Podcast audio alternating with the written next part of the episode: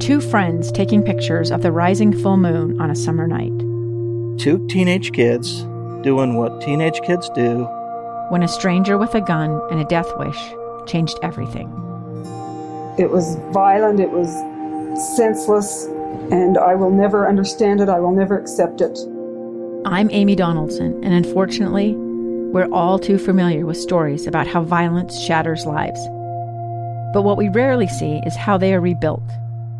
In a new podcast, The Letter, we relive tragedy, but only so we can hear the rest of the story the struggle to reclaim lives, the realities of grief, and the possibilities of forgiveness. I believe in miracles. Sometimes I thought, there are no miracles. Yeah, there are, and this is a big one. Follow the letter at theletterpodcast.com or wherever you get your podcasts. Inside Sources. Inside Sources. Welcome back to Inside Sources here on KSL News Radio. It's great to be with you today. I am Boyd Matheson, and of course, we'll continue to uh, monitor and break down uh, what we've seen uh, out of the summit between President Biden and President Putin. And again, uh, a lot uh, was said about what was said and I'm not sure how close we got to getting to what we're going to do about what was said, and that will be the big test and the big question in, in terms of the success of the summit uh, in the uh, weeks and months ahead.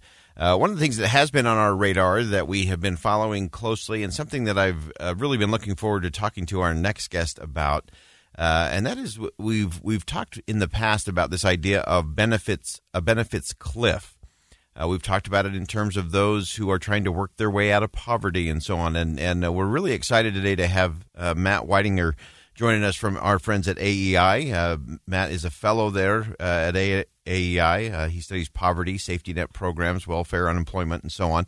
And I wanted to get with Matt first on some of the unemployment cliff that's coming and then dive into a couple other things as well. Matt, thanks for joining us today.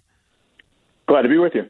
So let's so let's break it down. You uh, have been focused on this idea of uh, we are heading towards a record benefits cliff. Why don't just describe what that is for our listeners, and then uh, what we expect to see uh, coming up here about Labor Day. Sure. Well, the the basic concept of a cliff is when benefits end, and as I think your listeners are probably well aware, we are we have been paying record amounts of all sorts of benefits, but especially unemployment benefits since the pandemic started. So the federal government came along and in what was called the CARES Act in March last year said we are going to do things like pay at that time an extra $600 a week to everybody collecting unemployment benefits. We're going to extend the duration of those unemployment checks so if people exhaust their state benefits, they're going to get more weeks of federal benefit checks.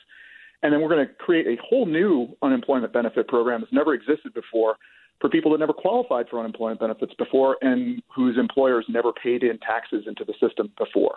So basically, benefits expanded in all sorts of different ways. And even though the pandemic looks like it's winding down and you know vaccines are widely available and all that, these programs continue to operate. Um, in fact, the federal programs, unless the states make a change, and we can talk about that, um, the federal programs are going to continue to operate until basically the Saturday before Labor Day at which point they will all come to a screeching halt. And because so many people are continuing to receive these benefits, even though the economy seems to be picking up, at one time, in basically one weekend, there'll be a record number of people who will stop receiving federal benefit checks. Uh, and that will be a uh, a big a big jolt to the system. Uh, you did mention that uh, some states have started to phase those out or ended those uh, prematurely, but even with that, this is this is going to be a record number of people that are going to have that abrupt cliff uh, at the end of, uh, I guess, just that Saturday before we get to Labor Day. that's right. Um, what's going to happen between now and then is about half of the states, all of them led by Republican governors, have looked at these benefits, these federal benefits, and said, you know what, we think this is actually impeding the recovery. Uh, things like now paying people an extra $300 a week on top of their other unemployment benefits that in many cases, uh, especially in lower wage uh, areas, lifts their benefits above what somebody would make from going back to work. So, you know, creates a pretty clear uh, work disincentive and leaves people on the sidelines of the economy. Those governors are saying, you know what, we're gonna we're gonna stop this. So, 25 states, including Utah, in a couple of weeks, have said those federal benefits are going to end. But that leaves another 25 states, primarily blue states, where this cliff effect is going to happen, where in effect the federal program is just going to shut off. Um, and it's going to be because that's what the federal rules uh, dictate. And that has a really interesting story behind it, why those rules uh, are dictated that way. Yeah, and, and so often, of course, you, you want to have those uh, abrupt end to those big programs come at a significant time. Usually, it's before Christmas, uh, because how can you possibly, as a lawmaker, you know, be so cold and heartless uh, as to have that cliff happen right before Christmas or the end of the year or Labor Day, whatever it may be.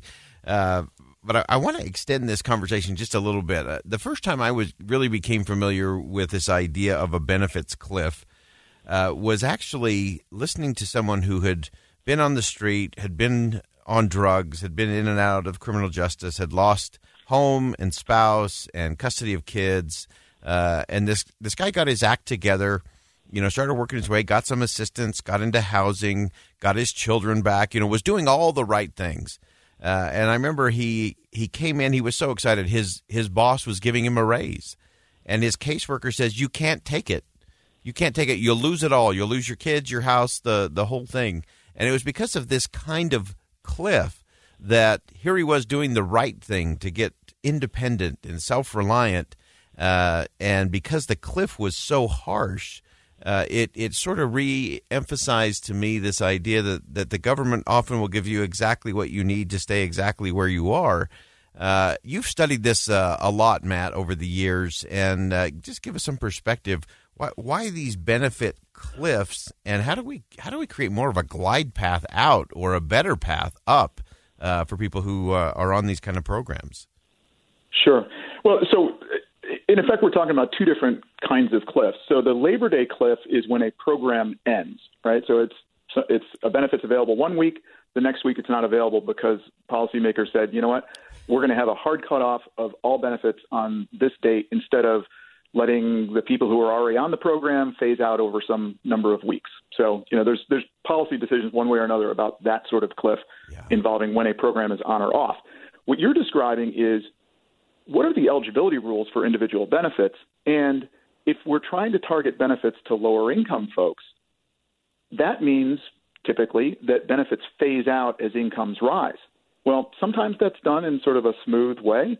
Other times it's, you know, kind of like a meat cleaver. It says, well, if you make a dollar more than $28,000 a year, right. you as a single mom will not receive child care assistance anymore that's you know that's an example of a, a harsh sort of eligibility you know uh, and and sort of benefit amount cliff.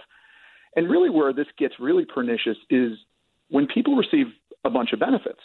And in effect you know think about like a, a federal benefit program may typically say all right for every additional dollar that you earn you're going to lose 20 cents in this benefit. So it's sort of a graduated glide path off of the benefit which is fine right. and that's kind of economists think about it as a marginal tax rate of 20% in that case, which doesn't seem like it's really bad. But what if you collect three or four benefits with right. the same glide path off? And now the 20% taper or the 20% loss for every additional dollar you earn now becomes 80 cents out of the dollar that you earn. And that doesn't count, you know, your time and a uniform and taxes and things like that. So pretty soon, you know, especially for folks who need a bunch of benefits or on a bunch of benefits, all of a sudden it starts looking like because of these cliffs and the sort of just sort of general marginal tax rate dynamic of these programs, it's better not to work at all. Right, and that's uh, and, and to me that seems to be the unifying piece of, of both of these. The uh, uh, the cliff that we're talking about coming up at Labor Day for those who've been uh, claiming the unemployment benefit, uh, and then this other item in terms of the uh, those who are collecting other welfare type benefits and programs. They ultimately all drive to this point of is it better uh, and is there incentive to work and to engage? Uh, I, I, think this is such a critical conversation for us to have. But uh, Matt, we appreciate you joining us uh, on air today. Great piece. Uh, record benefits cliff is coming. Uh, and we need to take a, a, good look at that. And Matt, I want to have you back to have a, a, little deeper dive on some of these cliffs and some of these paths and some of these programs that may have trapped a, a lot of Americans. But we appreciate you joining us today. Happy to do it. Stay cool out there. All right. Again, that's Matt uh, Weidinger from uh, AEI. Great insight there, as always, from those folks. So we're going to step aside for bottom of the hour news. When we come back, what's in the name of a bill? Could it help us lower the temperature when it comes to political division? Stay with us on KSL News Radio. It's the story of an American held in a dark Venezuelan prison. Then all of a sudden, they all kind of lined up. They pointed their guns at me. And this is the point where I thought, I'm going to die today. I'm Becky Bruce. I spent a year working on Hope in Darkness, which now has more than 2 million downloads. Find it on kslpodcast.com or wherever you listen to podcasts.